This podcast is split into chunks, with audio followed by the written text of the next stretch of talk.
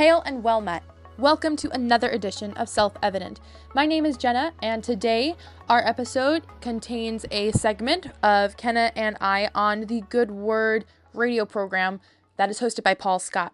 So, in this edition, you are going to hear Kenna and I talk about what John Piper has said about drinking coffee in church. Yes, very bizarre, specific topic, I know. But it's actually quite interesting. It sparks a very interesting conversation. And later on in the program, we talk about a study done that shows what conservatives, or rather Christians, always knew. I hope you enjoy. 7-Eleven here on the Good Word, on the Word WPEO, FM 98.3 in Bloomington and Champaign, FM 97.7 and 103.9 in the Peoria area, and then on the AM dial for all of central Illinois, and WPEO.com for all the places there's internet and as well Amazon Alexa and the TuneIn app, all great places and ways to listen to this program or any of the programs here on the Word 24 hours a day on the FM and on the internet as well. Uh, unfortunately, the AM can't be on 24 hours, but we have all of those other ways so that you can get to us whenever you want.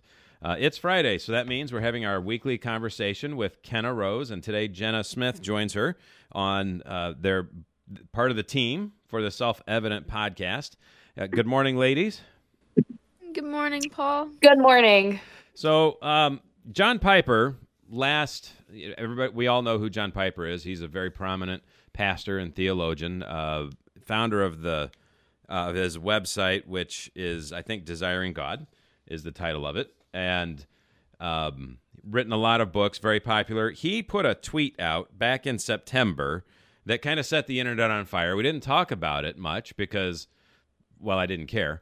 And but but today uh, it's it's come up again because he actually addressed it as part of his podcast. So it's making the rounds this time. And I thought, you know what? Why not? Let's do this. And in his tweet, he said, Can we reassess whether Sunday coffee sipping in the sanctuary fits? And then he quoted Hebrews 12:28, "Let us offer to God acceptable worship with reverence and awe." And I I have heard people make comments before like, "What are we doing here?" And others are like, "Oh, come on, it's just coffee." I was reading the article and I was like, "Wow, this is actually a really good thought because he says um, lower down in the article on Desiring God, which is just a transcript of the podcast, mm-hmm. that the heart of the matter is not coffee in the sanctuary. That's only a symptom. And there are lots of other symptoms of what I'm concerned about. The heart of the matter is the absence of an existential existential. Oh my goodness. Existential. That's Apparently all right. I can't read this morning. Ongoing, terrifying, shocking, awe-inspiring, trembling, mouth-shutting, comfortable, safe, satisfying encounter with the majesty and mercy of the great I am who I am. So it it's a good question about are we being irreverent by how casual we've made Sunday mornings? Yeah. And I also wanted to point out later on in his podcast, he does mention how you can be intimate with God in a very casual manner. You know, you can approach him in the middle of the night, he is here for you. But in that push to get Christians to understand that, because America, in when we were founded and leading up to this moment, we were all about how God is a God of you know, of wrath. He's one to be feared. He's one to be respected and admired. And so I think what is happening now in the modern day church is just kind of like a pushback at the other side of the pendulum swing from all of these Christians being raised as, um, oh, God is someone that you, he's always angry at you.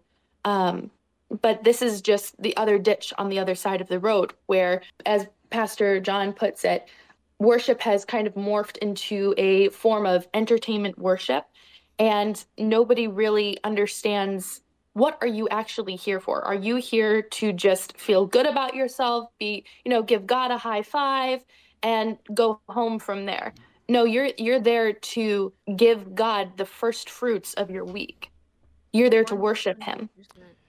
So it was a really thought-provoking article for me to read Yeah, because it, it really is. And I like what you said. Do we go to church to worship God or do we go to church to feel good? And I think our culture is so afraid of offending each other that when we go to church, it's more with the intent of feeling good and starting your week versus actually going to worship the Lord and hear a convicting sermon and things like that and be held accountable by the people in the congregation because Hebrews 10:25 tells us we're not supposed to neglect the gathering of the brethren specifically because we we do tend to kind of fall off track when we're not held accountable to things. That's just how humans are. As christians we are supposed to hold each other accountable. And when we're in this atmosphere of daddy god loves you and you know you should just be here just drink your coffee go to the cafe grab a donut um, talk about how wonderful your week was and how Johnny's so- mm-hmm. soccer practice went, and then just go home. No, you're supposed to be there to learn more about Christ, to give him glory and honor, and then turn to your fellow brother. It's kind of like a huddle before a game and before you go out and make a play. You know, you come together, you go, okay, this is what the plan is for this week. Let's keep our eyes focused on Christ, and now break. Mm-hmm. And church isn't supposed to be about you which it's kind of in a way, even though we're going and we're singing worship songs and we're hearing a sermon, in many ways it's very self centered focused. Like, here's how it applies for you. Here's how this is written specifically for like you. And in some ways, you do want to be convicted, and there are parts of the Bible that feel like it's written directly towards where you are at the moment. But really, the point is to get our eyes on Christ. And and Piper said that in his yeah you know, he's like, look, the coffee is really not that big a deal. And mm-hmm. but he, he was he what it. what he yeah, I know what he was trying to do was just get people to think, you know, about their reverence as, as they walk into the sanctuary in the morning and as they conduct, you know, their, themselves. You know, there was a um, I'm going to take us to the um, uh, back to the Old Testament very quickly. Aaron had a couple of sons.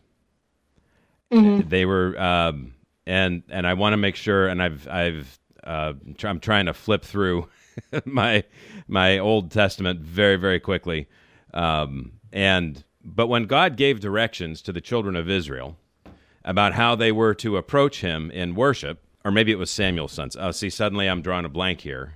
They they did it wrong right? God had given specific instructions on how the people were to approach him.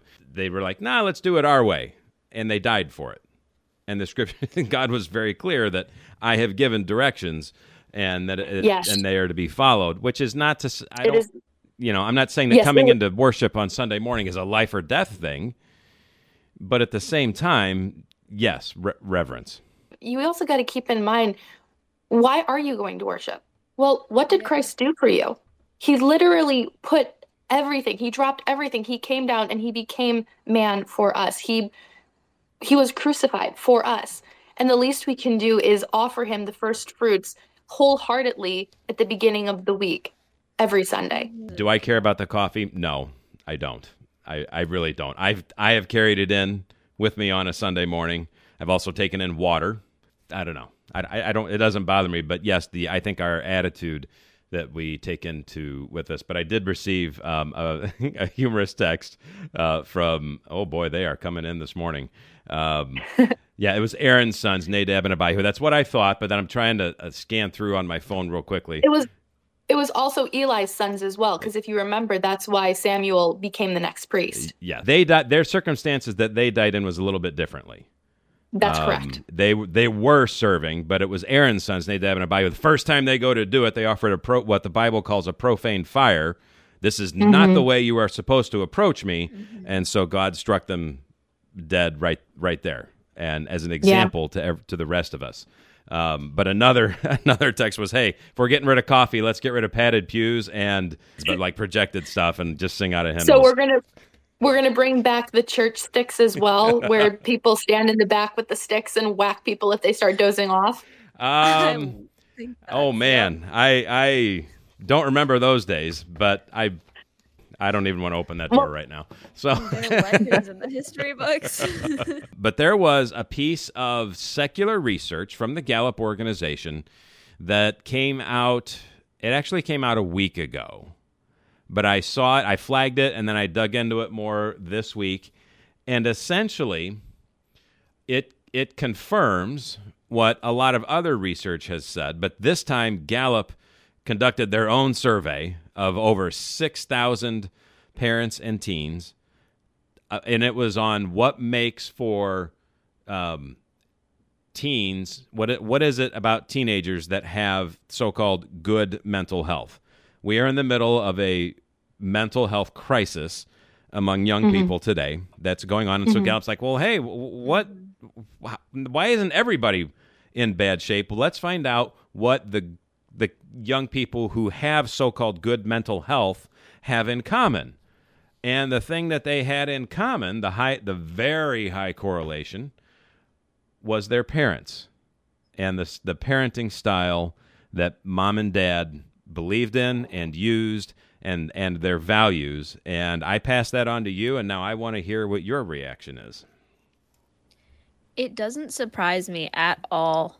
Conservative parents are more likely to bring up a child in a biblical sense and with discipline, enforcing responsibility, and like setting boundaries and not pushing the transgender LGBTQ stuff.